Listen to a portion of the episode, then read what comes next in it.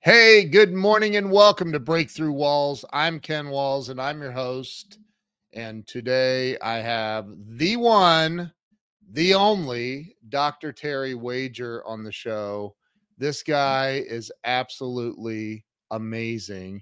So do me a favor, do your friends and family a favor, and stop everything you're doing and share this out share this out so we can uh, this guy's story this guy's wisdom his brilliance is going to blow you away. So um, just share this out so we can get a bunch of people on here and break through some walls today.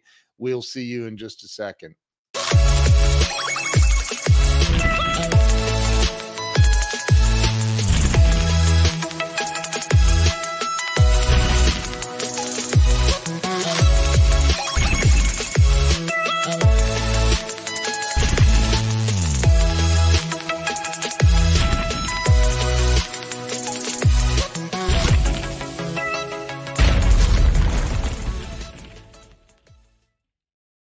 We're back. Let me bring Terry on.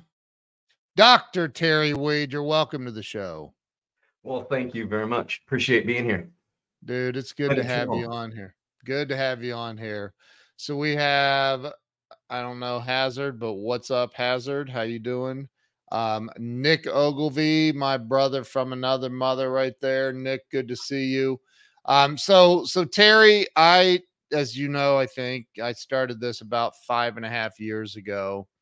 Um, and uh, honestly, I started this show because I was stuck in some stuff. And I thought, you know, I learned somewhere that if you just listen to enough other people's stories, you'll find your story and your breakthrough. And and and I've I've done I'm still working on that, but I've had some breakthroughs since then. So I'm excited to have you here, man. You're a great guy and and a good friend, and I I appreciate you, man.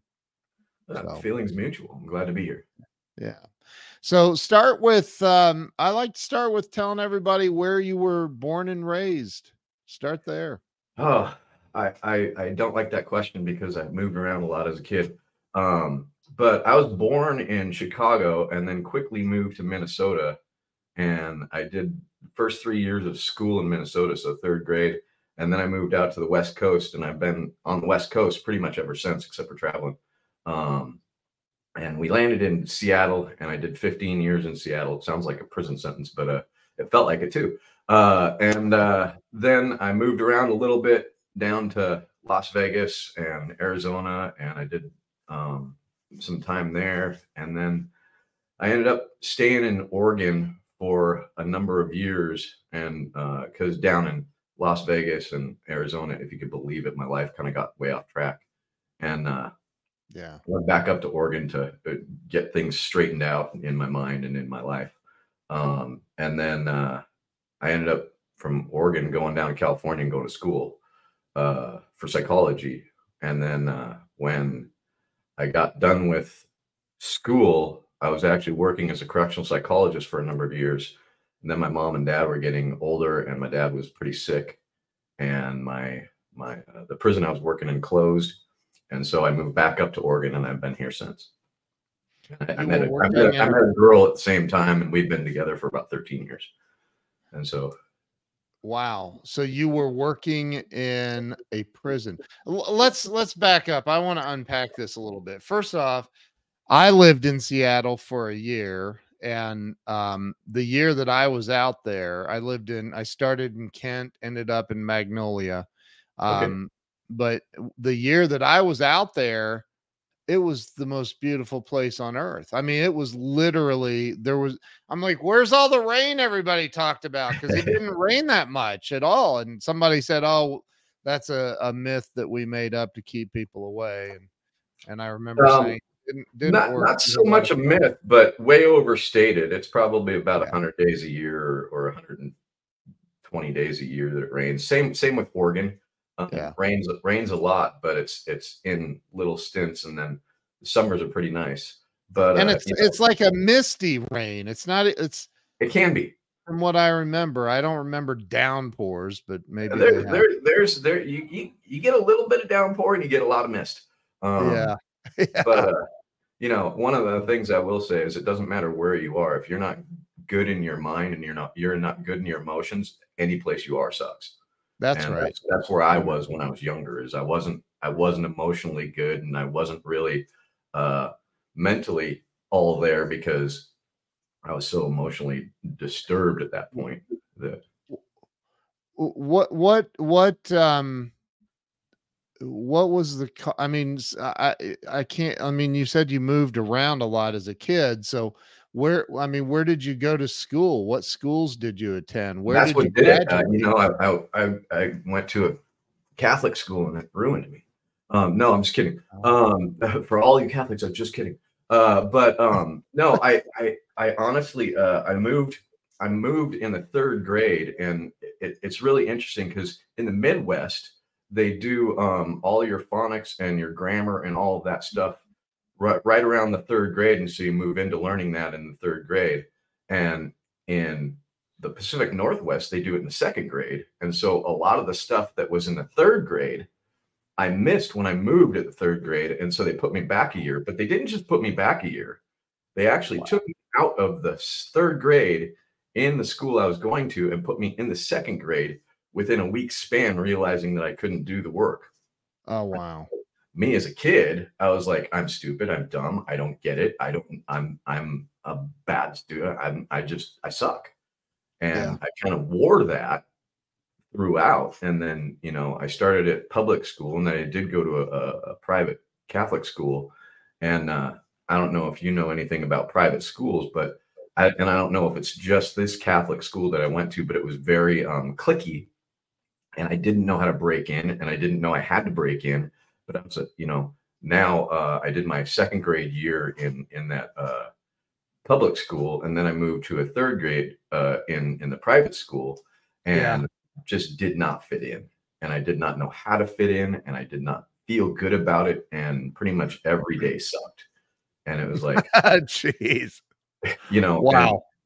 And, and you know, I don't know if it sucked just because of my attitude, but that that had probably something to do with it, but I just didn't know how to connect with people.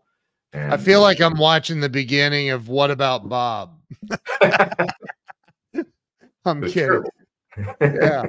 So, so was there anything? I mean, I feel like, you know, looking back on my life, that and the lot I've you know interviewed a lot of people that there's always some kind of a um, an event, a person, a string of events, um, situations that kind of push us in the direction that we go as adults.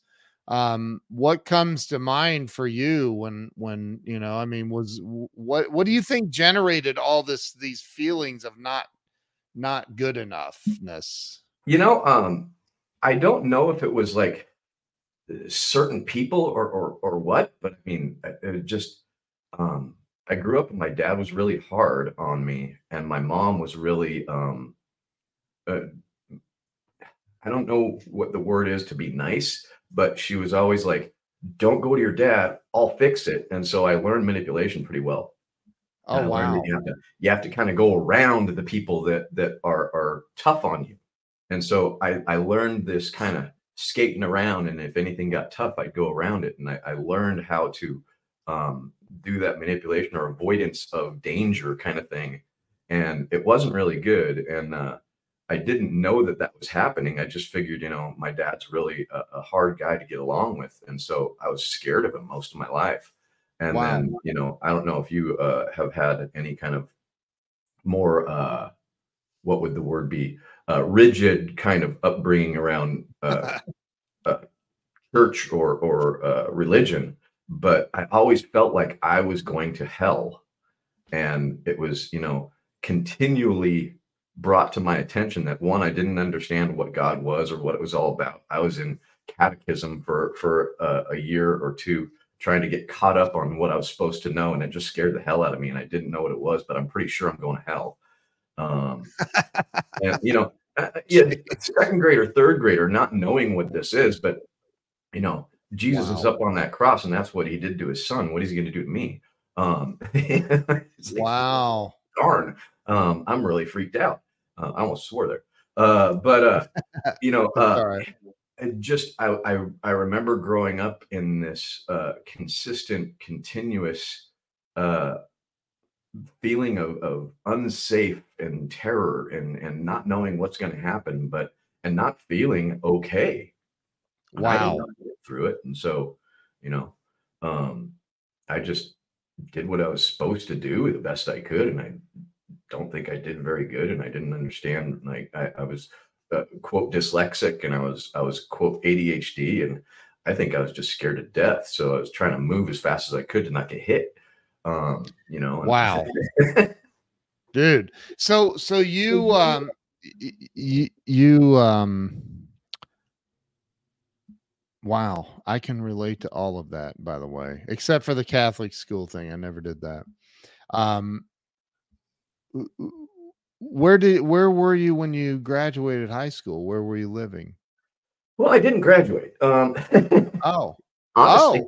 Um so uh I got done with Catholic school and my mom my mom honestly saw that I was having problems and she started, you know, in about fourth grade started bringing me to psychologists and she always said that, you know, you're okay, but um, you're going through some stuff, and I think it'd be good to talk to people. And I heard you're broken, and I need to fix you. And and so I was interpreting stuff completely wrong. But I I always thought my mom thought there was something wrong with me, trying to just mm. tell me that I'm okay.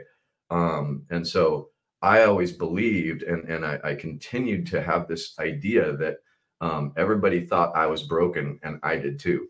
Um, wow. So uh, I got done with eighth grade, and my mom's like, enough Catholic school. We're going to put you back into public school and see if you have a better experience there, separate from all of those people that you went with. Because in the Catholic school I went to, you went to this Catholic school and then you went to this Catholic high school. And she's like, no, you, you don't want to do that. I don't want to make you do that.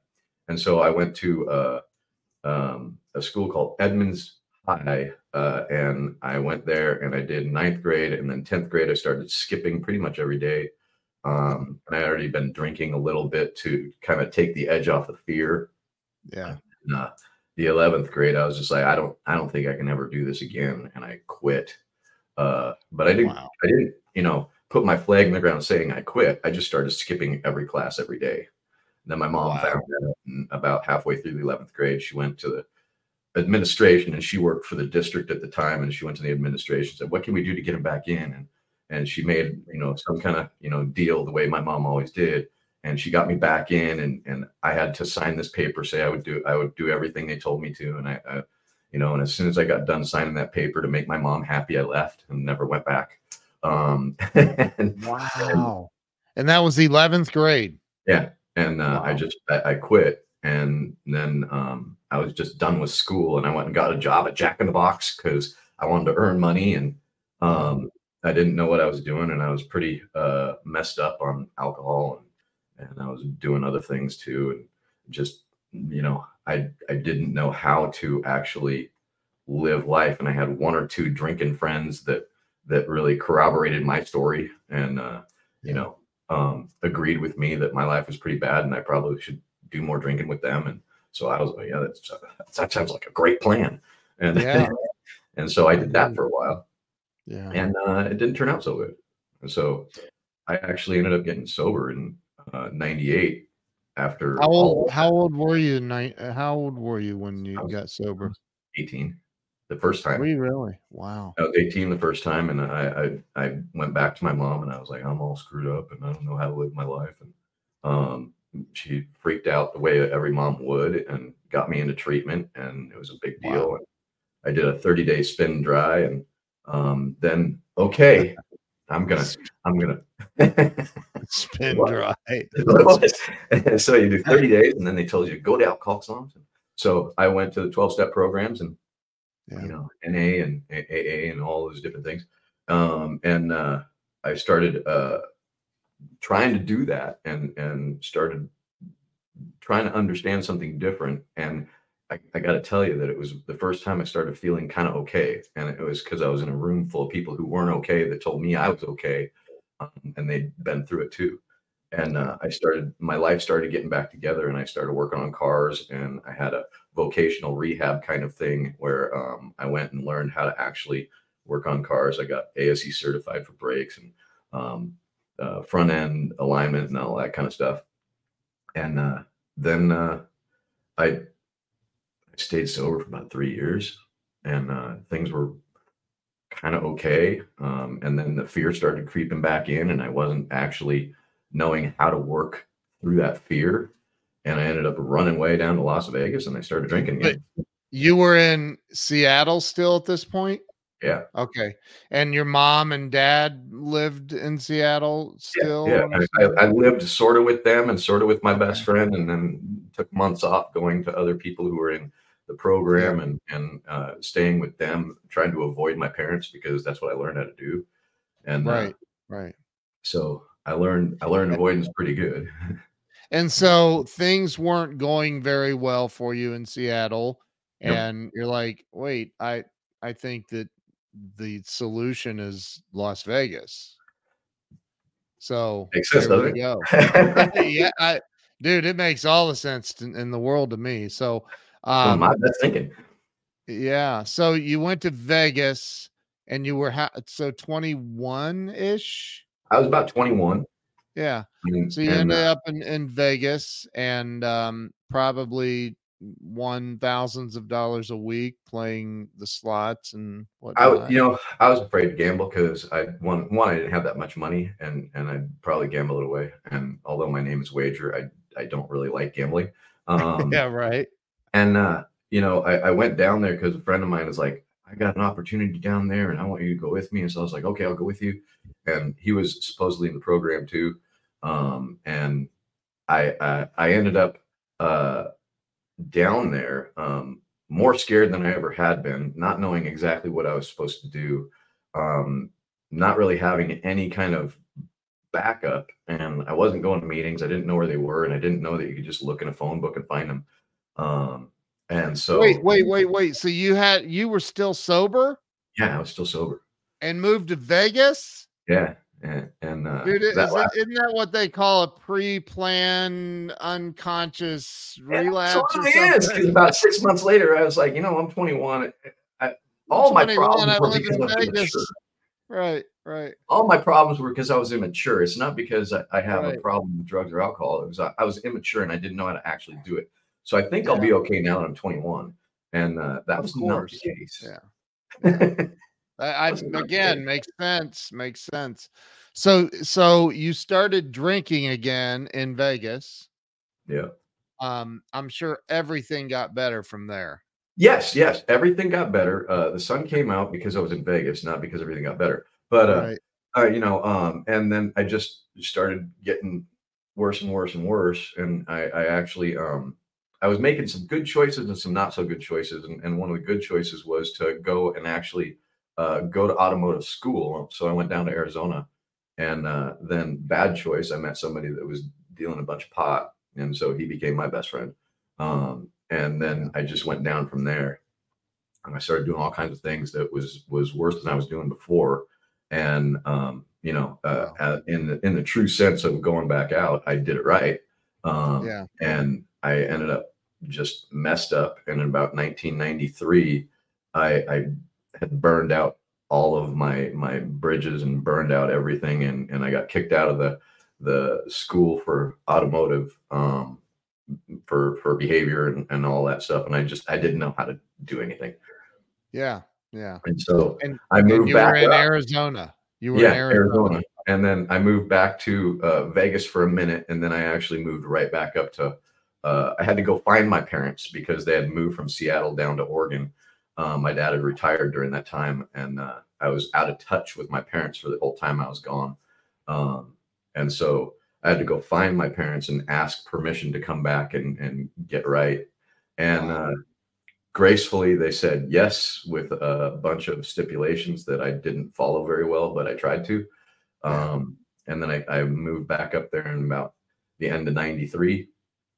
And uh, then in, in, from 93 uh, to 94, I worked at Applebee's trying to get my license back so I could go work on cars again. And um, I found out that at Applebee's, I didn't like how Applebee's did their cooking, but I really fell in love with cooking. And so I started cooking for a living. And uh, wow. I ended up with a job at one of the best restaurant chains in Portland as a line cook, and I did that for about five years. Wow, five years, and uh, okay, so so you you you um wow. I mean some twists and turns in that absolutely. that whole, whole story. Um, I'm sure there are a lot of details that we probably shouldn't even talk about, but um, but so, uh, uh and, and, I say that not in judgment. Trust me, I've been there, bought the T-shirt, man. So, yep. um, you know, so you were back in Oregon, uh, uh, uh Portland area, or yeah. Isn't that yeah. where everybody lives in Oregon? Uh, um, I'm I'm kidding. It's the metropolis. right, right. Right. Um, Oregon's beautiful, by the way. I've been there. It's it is beautiful, it is. beautiful. Um, so so you were um back in Oregon working as a I'm trying to put the see this had you had to be close to 30 by now. Like eh, eh, not quite. not quite. I was about 26. I mean at the end of working for that restaurant. You said for 5 years, right? Yeah, yeah. So, um I actually got sober during that time. Um Oh, okay. I got okay. sober in 1995. Um Okay. And you know, uh, uh I just I drank until I didn't like, you know, the the first time I got sober. This is this is really interesting. The first time I got sober, I was afraid I was going to die. And then in 1995 when I got sober, I didn't care if I died. I just couldn't stand the pain and I couldn't stand the the the head noise and I couldn't stand how I woke up every day hoping that I didn't wake up. Like, God dang it. I woke up again. Yeah. And uh, that's uh, you know, and then I got a DUI um, uh, doing my thing after after work one night after after I got done cooking all night. I went and um, did the stupid thing of driving while I was drinking, you know, and yeah. uh, it was it was a godsend because the cop pulled me over and I was like, just take me to jail. Um, I'm done. And I didn't realize when I said I'm done, I actually meant drinking. Um, but uh, that was the last time I had a drink. And wow. the next day, one of the people that worked at the restaurant I'm getting a little misty about this, but one of the people that worked at the restaurant was a good friend of mine, um, and I have no idea why, but he really liked me, and he he was there for me all the time, and he protected my position at work because they uh, my head chef wanted to fire me, but he didn't want me to go, and he saw something in me I didn't see, so he protected my position because he was really a a, a high up in the business um, guy, and yeah. uh, he actually had me move restaurants after I got after I got out of jail and everything. But uh, he uh, he bailed me out, and I went straight to an AA meeting, and I was just like, I don't know how to live my life. I don't know how to do this, and that was my that was eleven to five of ninety five, and I haven't had a drink or a drug since. Wow. So, so um God, I can so relate to that, man. Don't want to live, but you, you, you. I, I, can remember for me, I mm-hmm. was like, I don't want to live anymore, um, but I'm too much of a sissy to do anything about it. Well, and, and, and funny, it's, it's it wasn't too much of a sissy. I was afraid I was going to fuck that up too. Oops. right. um, I was afraid I was going to mess up um, often right. myself, and then I'd be like a paraplegic or or something even worse yeah. than how I felt. And so yeah. I just I would not do that and so I was going to drink my death, self to death, but I didn't do that very well either. Um, it's hard to do when you pass out in the middle of trying to, you know, like, yeah. And um, I wasn't one of those people that blacked out, so I remembered everything that happened. I I, I would what? pass out, I would drink myself to sleep, but I I, I never blacked out. Um, you I never blacked out. Never. Wow. Wow. You know what a brownout is? that no. um, yeah. So, um, what's that? What's a brownout? It's an extended period of days and days and days of a blackout. Okay. Okay. Yeah. Yeah. Yeah. Yeah. Been, been there. Um, so, so, um, okay. So you were, I, I, I want to know where the doctor thing came from, or are you not really? well, I just put that on there because it looks, no. Um, I was like, you know, that's hilarious. So I, I, I added it. Um, but uh, no, um, my wife, my wife loves your story, by the way. Well, thank you. Uh, no, so in, in, in 1997, um, I had been sober for two years and I finally got my shot, and my head chef called me over to have a little meeting with me. Um, this different head chef, uh, and he he brought me in, and it was he was looking at promoting me into being a, a sous chef because I was really not getting along with people in 1995 when I got sober, and I had to learn everything again, learn how to actually have friends and things like that. But I did really well with with following directions, and and I started to excel. And I was working in about five or six of their different restaurants, um, covering shifts for people, and and um, I was their go-to person for for broiling food or cooking over an open fire, all of their steaks and fish and stuff like that. And so it was my chance. And he goes, "So um, what do you want? Where do you see yourself the next five years? And what do you want to do in this company? And I looked at him and I go, you know, Mike, um, I think I want to be a psychologist. And I, I, mm. looked around like, who the hell said that? And uh, uh, I was like, and he was like, what?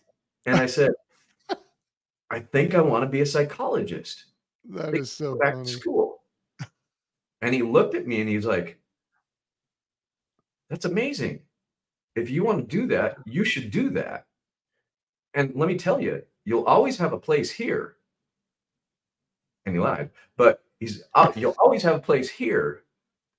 But go follow that. Do that because I can see that you can be anything you want to be here, but you can do way more. And so And you're 20 28, you said? 27 I was 27 at that point. Okay. And so wow, uh, dude. I applied to uh, one school, which was a Christian school um, down in Newberg, Oregon. And within one week, I got an acceptance letter. And so I was like, that's God telling me I, that's the way I got to go. And so wow. I went and I enrolled and I, I quit that job and I just went to school.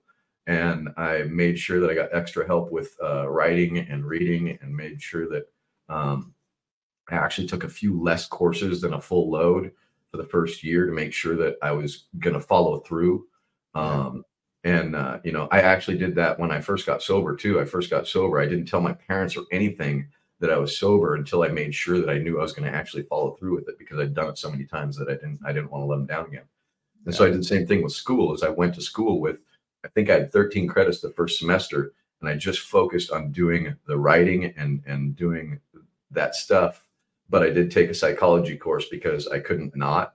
Um, I was so into learning about why people did what they did and what was getting in the way of people making their goals or or any of that. Um, and I knew what my story was, and I'm pretty sure that everybody has a story, maybe not like mine, but similar to it. And you know, it, it doesn't matter what the what the story is or what the drama or the trauma is or what the stressors right. are they're real to us. And if we hold on to them, we get stuck in them. And so we got to let them go and learn how to let them go. And that's one thing that I wanted to learn in psychology is how to help people to let go of that shit. Wow. Uh, again, I can relate totally relate. This is my this is how I'm getting my degree in psychology is I'm just interviewing people. That's a good so, idea. It's, yeah. it's an amazing way to go. yeah but no i i get I, again i totally can relate because it's like you know i've I, i have buried myself for for years in books as you can see um to you know way before i ever got sober i i i, I was like i got to figure out what's going on with me what's up? Like you know and so tony robbins has the answer or this person or that person you know, it's like um so i can relate to that and i think probably a lot of people can relate to that you know like we're I, yeah we're all seeking the truth about life and us and why we're here and all of that so i, I think that um, that's that's really cool dude so do, i guess you got a ged before you went to so ged is another funny story um uh, probably in 1989 um yeah. I, I i cracked uh, i had somebody drive into my car when i was sitting at a 7-eleven uh, exit to drive out, and they just drove in like they were going to go into 7-Eleven, and then pulled out all of a sudden, took my took the front of my car off. And so nice. uh, I had a five hundred dollar deductible. And so my mom taught me well, and she uh, she made a deal with me that if I went and went to school for my GED, she said, if you go to school for your GED and you get your GED, I'll pay you the $500 to get your car fixed. I wasn't working at that time. And so I was like, let me get this straight. If I get my GED, you'll give me the 500 to get fixed, get the car fixed. And she says, yes. And at this point, um, I was sober for about a year, and um, my mom had me contract with her for everything we did. And so that basically means when we agree on something, we both sign it, and then she follows through on her side of things, and I follow through on my side of things. Uh, wow. And so I wrote the contract saying, upon receipt of GED, mom will give Terry five hundred dollars for the the the deductible. And so she signed it. I signed it. I went up to the local community college, took the GED test, passed that day, brought it back down to her, and she got pissed. And so then she brought me to uh, the therapist I was seeing at that time and says, He cheated. And she's like, You signed it. Um, and so that was her education in contract negotiation. And my my beginning of contract negotiation is like, what does the thing really say? And so right. um, I was supposed to go to a class for for six months and then take the GED, but I couldn't oh. see myself doing that. Um, and so I got it that. So you just went and took it and passed yeah. it. Yeah. yeah, and I mean, she's like, I don't have the five hundred dollars, Terry. I'm oh, sorry. Oh, she had it. she definitely had it. I didn't want to give it to him. Um, but you know, uh, she followed through and gave me the money and got my car fixed. But that's how I got my yeah. GED. Um, wow. and so that was covered um, when I went wow. when I went to school.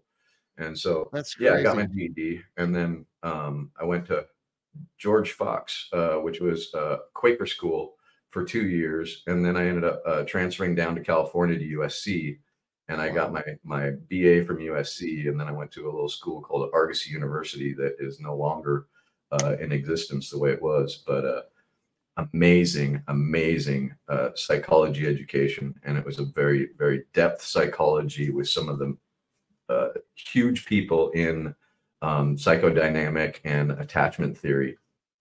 That's wow. that's where I really focused on my education is really attachment based psychology. So uh, I know there's a lot of of different. Um, I mean, I, I'm familiar with like Gestalt and and yeah. and then Viktor Frankl Frankl, um, whose grandson has actually been on this show. Oh, wow. Um, but he can you know he had has came up with logotherapy which I yeah, know nothing about. Yeah. Um, but you know, there's so there's I know there's a lot of different forms. Was there anything that that made you go, this is the one I want I I want to Yeah, so when I was at USC, I was working uh, at LA Child Guidance, and LA Child Guidance was a, a guidance center for uh, severely emotionally disturbed kids and uh, the severely emotionally disturbed kids that had attachment issues with uh, parents who were either killed or in jail or or prison or um, parents that disappeared and they were in group homes. And so um, just really uh, devastated uh, families. And i was i was working with these kids and uh, you know the the therapy or the therapeutic school that i was working at was really uh, cognitive behavioral based and these kids didn't respond to it very well and they had um, uh, a point system and you have to earn points to get this and that it was very very behavioral modification kind of thing and i just watched these kids uh, have more and more problems around it and so mm. knew that there had to be something else and so i started researching a little bit and i ran into this guy named daniel hughes who talked about attachment and how these kids had more of an attachment disorder than a, a cognitive or behavior disorder. And the behavior was a result of the attachment, which is an emotional thing. And so I really started to geek out on that. And then we had a guy named uh, Dr. Eagle, I can't, Morris Eagle. Um, and he was an attachment expert at Argosy. Um, and so when I got into grad school, and I knew that he was there. And then we had my the the professor that ran the whole school uh, was a guy named Mark Lubin, and he was uh, a student of Bruno Bettelheim, who is another big name um, in in uh, object relations psychology. And so I started to really geek out on this to answer the question of what was going on with these kids at LA Child Guidance. And what it was was that they had uh, severe attachment issues And so what's what that, that what does that mean? What I, I am not tracking. Yeah, like what's that mean? No, no. What that basically means is we all have a, an internal working model of the world based on emotion, not thought. And so our emotions are all unconscious and they're sitting creating protection systems for us that okay. are the automatic patterns that everybody talks about in NLP or, or cognitive or schema therapy. And these automatic patterns are really actually emotional triggers that we're we're we're uh, not knowing that we're protecting against. But if I'm starting to feel frightened, I start protecting against it and protect myself. If I'm starting to feel worthless, I start putting patterns in, in place of uh, that, that are basically entitlement to protect myself. If I'm feeling um, powerless, then I, I, I put patterns in that, that are anger or or aggression to protect myself. And so every pattern that we have is a basic pattern of protection to us based on an emotions it's triggered. And so the idea of attachment is we have an overwhelming desire to connect with people while we also have the same overwhelming desire to protect ourselves from them.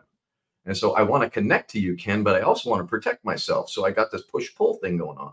Right. And so always looking for where I got to protect myself, although the desire is to connect. And so the desire is to connect, the need is protect. Is that in everyone? Yes so literally everybody on this planet's walking around a little bit crazy. um, yeah, yeah, and, and and I mean that's crazy, dude. Yeah, absolutely. And and the thing is, is our thinking is is uh, and and I talk about this when I'm when I'm working with people or when I'm presenting the idea um, that we have fifty to eighty thousand thoughts a day, right? Yep. Fifty thousand to eighty thousand thoughts a day, and it's all permeating from our emotion. And so if we're emotionally regulated, Nick says I am. Um, yeah. and, and and so if we're if we're emotionally regulated, those thoughts are pretty clear and we're pretty direct and we're moving forward towards our goals and things are pretty good. But if we're actually emotionally dysregulated or we we uh, we are are triggered, those thoughts start to become about protection. And and if you're really really uh, like I was when I was little, uh, really paranoid around needing to protect myself, I could see everything as a threat.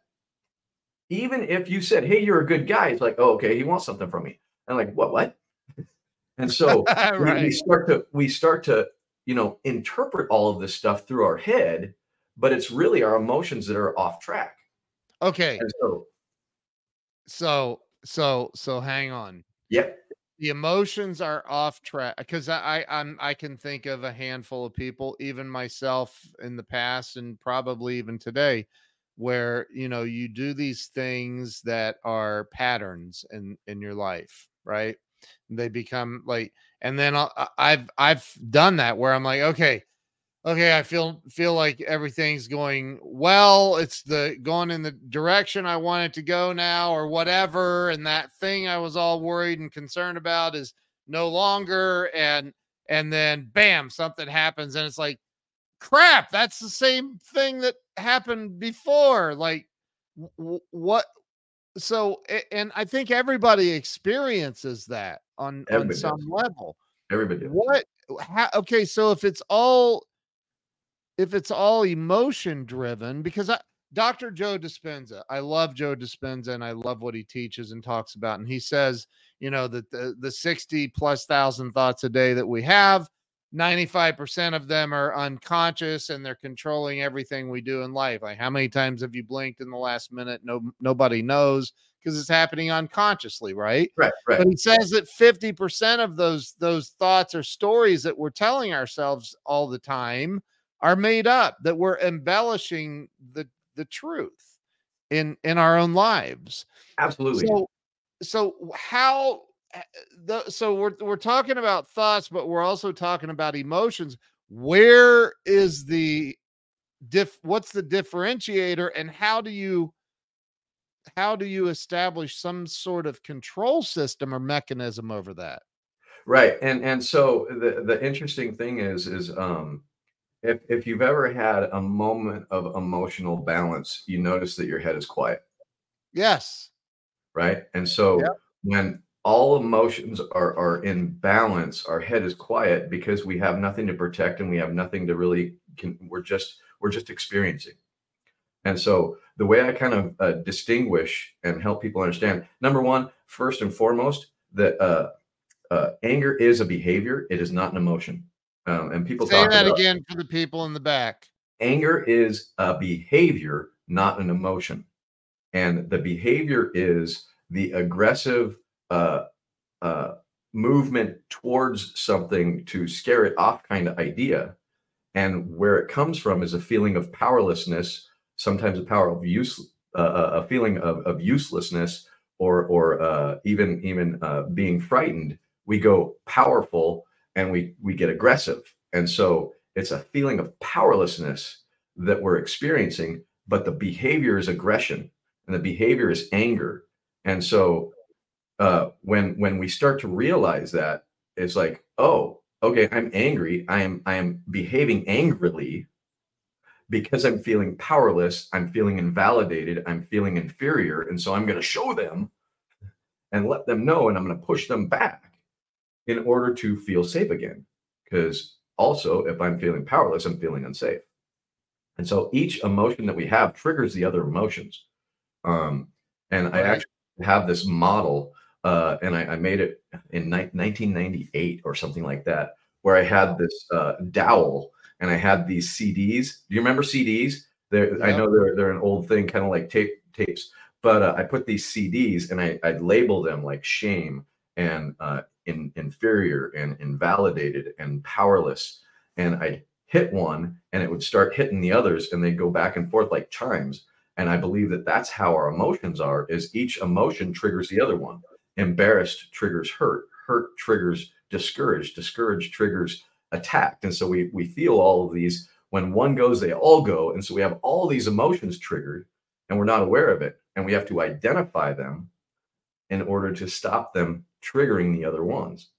And once we identify them then we start to actually be able to think more clearly and share our emotional experience. So okay i I I I have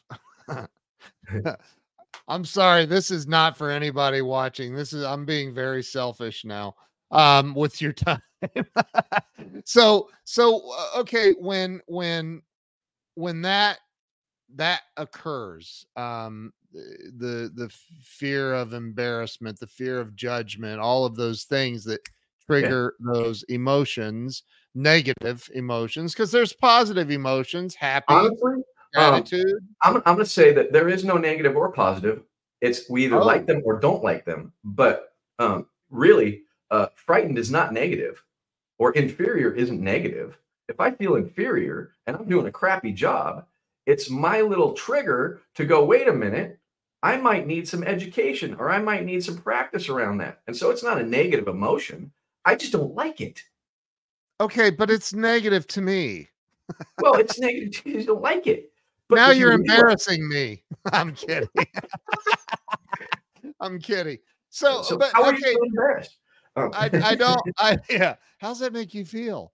Um. No, so terrible. Yeah. but, but, but, you know, uh, so you, I've I've I've been there where I'm like, I know that if I'm I'm feeling a um, certain way, it will produce negative results in my life if I continue feeling that way. Right. And it will, you know, and I say it doesn't produce negative, it just it produces results I don't like.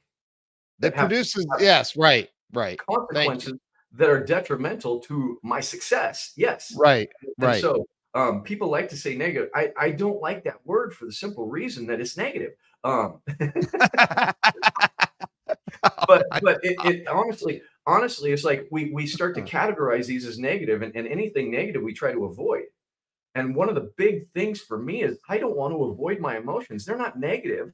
They teach me something no matter if if they're they're uh, a, a victim based emotion or if they're a, a fear based emotion or if they're a faith based emotion or or they're they're moving me towards something. In fact it's honestly better to identify the victim based emotions because that's what's holding me up. And everybody mm. gets this idea that they want to they want to think positively, and that's a bias. Positive yeah. thinking is a bias that gets us in trouble more often than not because we're living this hopefully things are going to work out when really we're not doing anything different except living a pattern of hopeful. Okay. And so, the question that I really have is who doesn't want to be balanced and intentional in their life? Right. My my question is when these emotions embrace the suck. when these emotions occur and I don't like those particular emotions um, and I know that the the it's going to set off a chain of other emotions and and reactions possibly to those emotions um, when when those occur and I want to change that emotion now is there is there a methodology to that I mean I, these are some of these historical because I know how to do I know how to do it um, but sometimes right. it takes me a while to remember. right. like, and, and, honestly, um, uh, you know, Tony Robbins and, and, all of the gurus that have learned the the that you can change your state. Um, you you can change your physiological state. Yes, but it doesn't change your emotions for uh, for the half a moment you might think it did. But if your emotions triggered, right, and if you're if you're frightened and you talk yourself out of being frightened by some of these little tricks that we do, and you go back into the situation, you can get frightened again. Sure. And, and one of the things that that I think, you know, and, and I've said this to you before, there's there's a few people in this world that are so emotionally balanced that they don't realize that other people in the world, which is most of us, are not emotionally balanced. And, and I'll, I'll, go um and and back for a minute and say that you know the uh the attachment disorder kind of thing, we all have somewhat of a disordered attachment because it's wherever we started protecting against our our our, uh, our caregivers that we created this pattern of protection.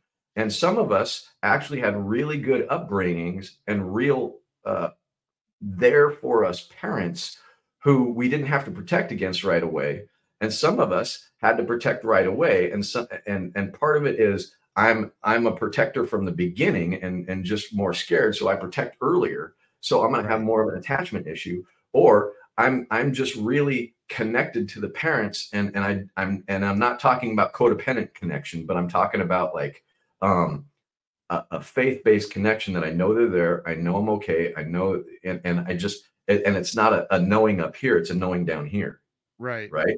And right. so there's some people that just know so strongly that they're okay that nothing really flaps them and we we know a couple of them and tony robbins i believe is one of those guys and so he goes to mindset because he's so pretty okay uh, emotionally yeah. grounded that he doesn't even think about emotion because it doesn't trigger him right he doesn't right. get triggered right. that way right right and so it, it's almost invisible to him right and, and so um, he, he's right in what he's teaching if the emotions aren't at play. But if the emotions are at play, and so the the the answer to your question is how do I change my emotional state?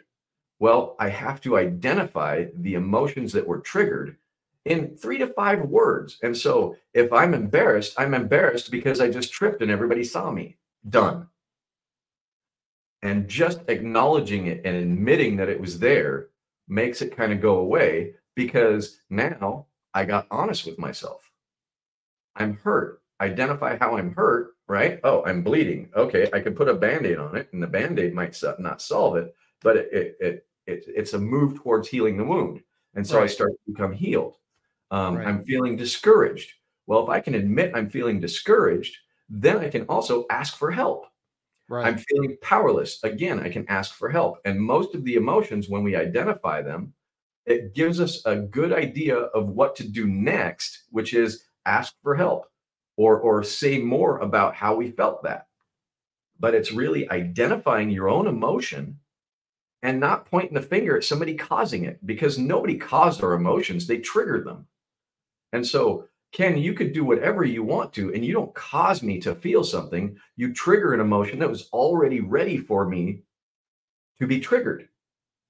Right. And so, so, you, so when somebody says you made me mad, right? Uh, well, what you did is something they didn't like. Right. They felt powerless, and they probably felt inferior, and they felt embarrassed. So they got mad instead of identifying the emotion. Wow. That's powerful, dude. This is a master class you guys like this is incredible. So so let me ask you this i can't even believe we've been on here 50 minutes already that's insane oh, geez, neither. Wow. So so let me ask you this uh, uh, uh, for you know um let me let me think about how to frame this question. I i always ask every guest this question and and i want to preface this by saying that I think that happiness is related to finances. I, I, I, I, and I'm gonna. Here's why I'm gonna say I've been broken, homeless. I was homeless in Seattle actually, and and and I I've I've sleepless in Seattle. No, I was homeless and sleepless. but but but the you know I've I've been broke and I've been I've been wealthy and and and quite honestly wealthy is way better. And and from an emotional standpoint i felt I f- feel way better when i have a lot of money than when i'm worried about how i'm gonna you know get my next meal. So my my so with that being said what do you think in your opinion holds people back from having everything and i'm talking the the financial well-being call it wealth call it whatever you want um, but the financial well-being and just freedom freedom to choose do be whatever you want to do choose or be what is holding people back in life from having it all? Yeah uh, a great question and and um, I'll, I'll, start off by saying happiness is actually a, a behavior because you can see it the emotion yeah, right. is joy um, mm. um, and so the emotion, you can't see if somebody's joyful, but you can see that they're happy. And so um, you can see somebody actually acting happy too. And that's how you know that it, it's a behavior. Joy, you can't fake. Um, it's just a thing that permeates from somebody and you can feel it. And it's an experience, right? And so I think that uh, to answer the question about money is um, money is really a, a scorecard of how well you're doing at moving forward towards your goals. And the thing that's getting in the way of people actually getting towards their goals or having the money that they want or, or, or achieving what they want in life is their self doubt and their feelings of worth and their feelings of powerlessness and their feelings of inferiority that are so unconscious, they don't know that that's the thing that's doing it. And they live in this idea of trying to prove themselves not that. Mm. And they mm. live in the red and I, am I'm, I'm talking about emotion, like the red, the protection from right. feeling worthless and feeling powerless, and so they protect themselves by trying to prove their power and trying to prove their their uh, their entitlement and trying to prove that they should be up here. And what happens is they end up in this ring of fire where they're trying to prove these emotions aren't true. Meanwhile, they feel them constantly.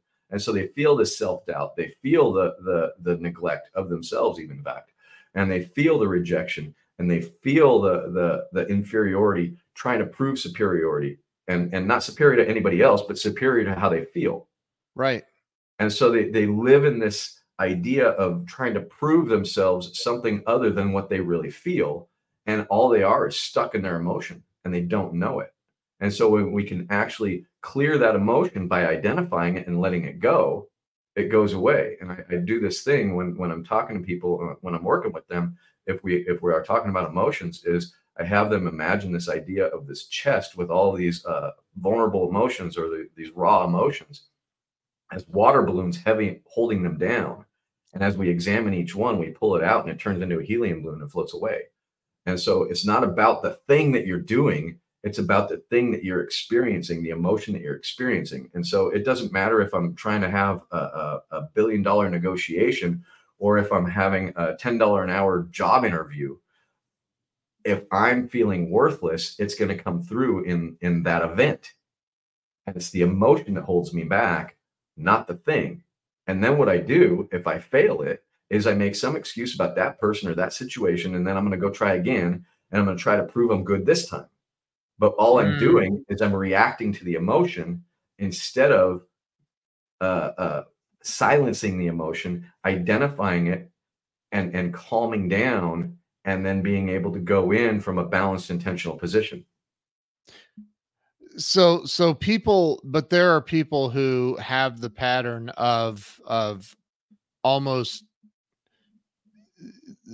repeating the same behaviors of of being almost borderline psychotic behaviors um we we may know a few of those people too but um you know how, how do you how do you interrupt that pattern for somebody and and help them because you're saying everything is emotion um maybe you didn't say everything but you're saying it, it's yeah, it's based, okay so it's emotion and and again i i think about this book right here it's it's really has not a lot to do with thinking and and they he even says it in there that you've got to generate that burning desire which would be a, an emotion right that right. you've got it's an emotion right. that you have to passion and and actually a guy named right. larry Winget, you, you, probably know who that is but larry Winget says uh, oh yeah, Winget, yeah. Uh, yeah he's been on the show almost passion is almost uncontrollable emotion do you want that running your business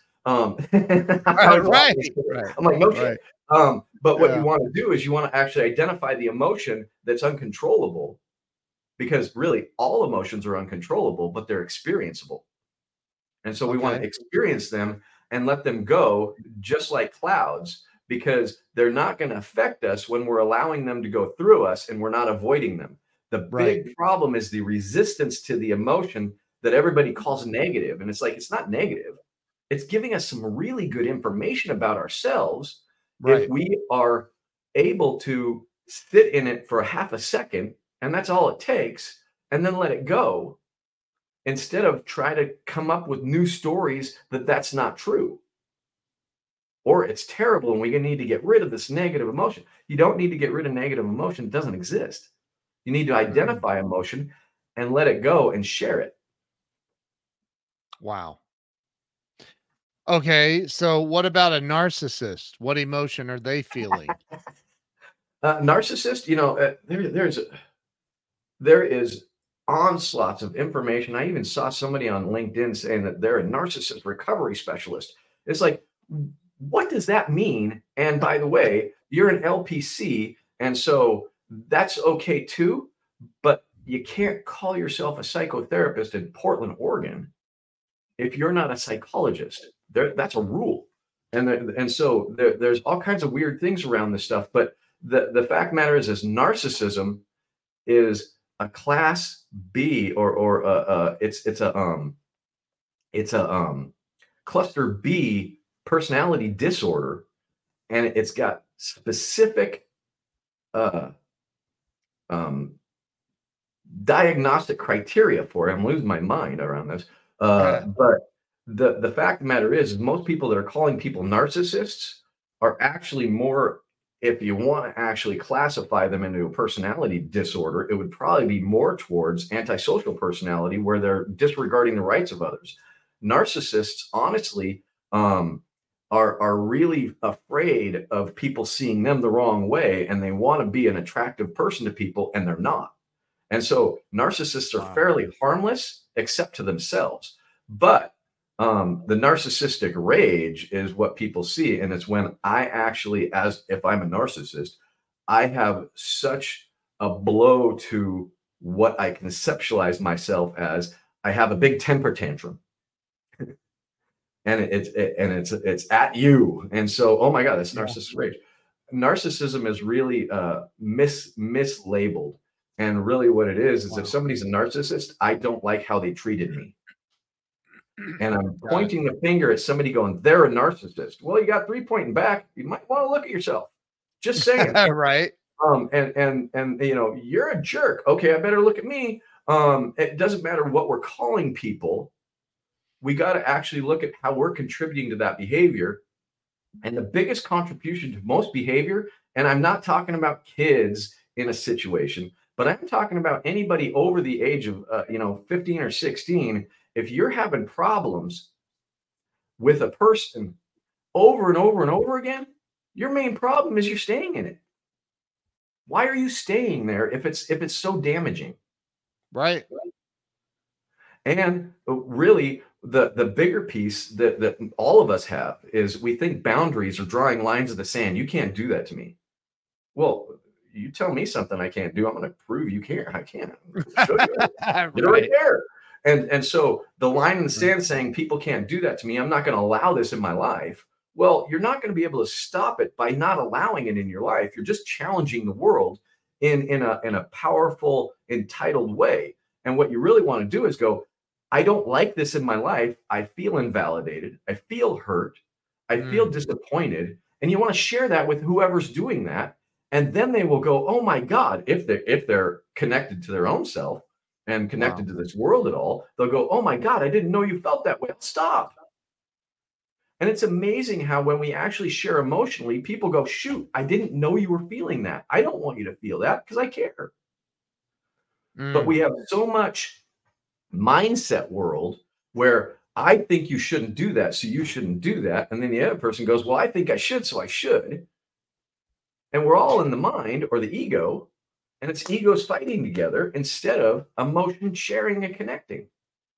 I, I you know, some of the things you've said, I, I just are you've nailed it, man. I, I think about um the past I've I've you know had a financial situation or whatever going on in my life and I I I talked to somebody that is considered, you know, I know a lot of huge celebrities that are guru level, you know, spiritual people, and I, I'll explain the situation, and and they, I feel in the moment like they they just can't really relate to that, so they say, well, you know maybe have a more positive outlook on it or or something right? And and so i i think about that and i think you man you're you've nailed it because there are people that are so advanced emotionally with themselves that they can't they can't relate to the the um the outcomes in in other people's lives based on their emotions uh, if i'm making yeah, totally, totally. And and some of those people I've, I've ran into a, a few people that are very, very highly uh, adjusted emotionally. And then I talk to them about this model, and they're like, "Oh my god, I never realized that." But yeah, I I do that all the time. I I, I check in with my I, I, identify that stuff all the time, and yeah. I, I, know you do. I can see it. I can see yeah. that person doing it because the person who's not is reacting, and the person who is steps back and kind of takes stock for a second and yeah. and what I talk about is like uh, the the emotional identification gives us like a one to five second um, cushion between that initial reaction and then an intentional action. And so these people have that that well, they they have that cushion built in where they identify how they were experiencing it. Yeah. And then they're able to intelligently ask a question. Did you mean to say that? Did you mean that when you said that? And and they they they're much more curious about it instead of saying you can't do that to me. And and there's there's just a different quality to how they walk into a situation. Yeah. And I mean, I'm amazed with those people when they can do that because I I had to learn it and I'm still learning it. And, and uh, I mean, it's it's not easy to be emotionally regulated all the time. And so yeah. I get from God when they are. So so let me ask you this when you know uh, years ago 14 15 years ago my wife and i opened up our very first little office had a handful of employees within six months. And um and then one day i'm on the phone this dude that worked for me big guy walks in he goes hey there's a guy looking in the windows of your suv out in the parking lot. And i'm like you're bigger than me, dude. Like, tell him, you know, whatever, kick him ass. And he's like, he's got it blocked with his tow truck. And I'm like, oh, he's here to take my car.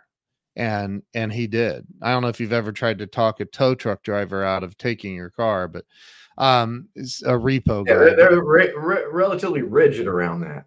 Yeah, and so yeah, so I, I'm standing in the parking lot with my employees watching my car get towed away, and I can remember, and I was two years, two and a half, three years, four years so I maybe long. No, I was it was longer than that, seven years sober. Um, and and I can the way I counted.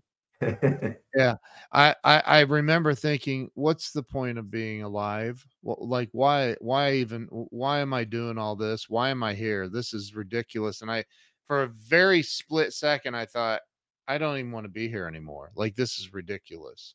And and you know, I think back to the lockdowns and the pandemic and the and all the the that crap and and you know the suicide rates skyrocketed not just here in the US, but around the world. What do you say to somebody if they called you and said, Terry, I've tried everything. I don't know which way to turn. I don't know what to do. I don't even want to be here anymore. What's the point of going on? What do you say to them to because you you know I know I see everything as it's it's gonna pass eventually, no matter what's yeah. going on eventually. So the the the short answer there is I say, wow, what you're going through really sounds like it's terrible. And then I move right into emotions. How are you feeling embarrassed right now? How are you feeling hurt? How are you feeling untrusting? And I don't let them go on for an hour on how they're feeling each one. Just three to five words of how you're feeling that right now. And I, what I'm doing is I'm actually regulating their emotion because their thinking is so loud that they're giving me all of the the verbal puke of whatever the problem is but they're not mm-hmm. identifying what's going on. And as soon as they identify it well i'm embarrassed because somebody just towed my car in front of the people who i'm supposed to be impressing. Right. I'm hurt because i can I, I recognize right now in this moment that i'm not as good as i thought i was at everything I'm feeling untrusting because I don't know what else they're going to come back and take. Right? right? I'm feeling discouraged because I've been trying so hard to get ahead and now I'm behind again. Right. And so it's just in that short little, okay, I'm acknowledging where I'm at in this moment. Yeah. And when we can acknowledge when we get in the moment, we go through the emotions, is like, okay, so now what can we do? Mm. And the, and and the sound is gone the sound is just absolutely gone from your mind about that whole situation is like, well, I can go back to work.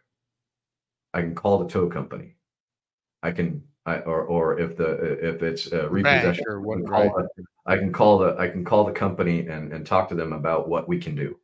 Okay, right. great. So let's put a plan together. Now we can actually plan logically because we've got our emotions out of the way Right. And then we move forward very easily. Wow. Dude, wow, that's powerful. That's very powerful.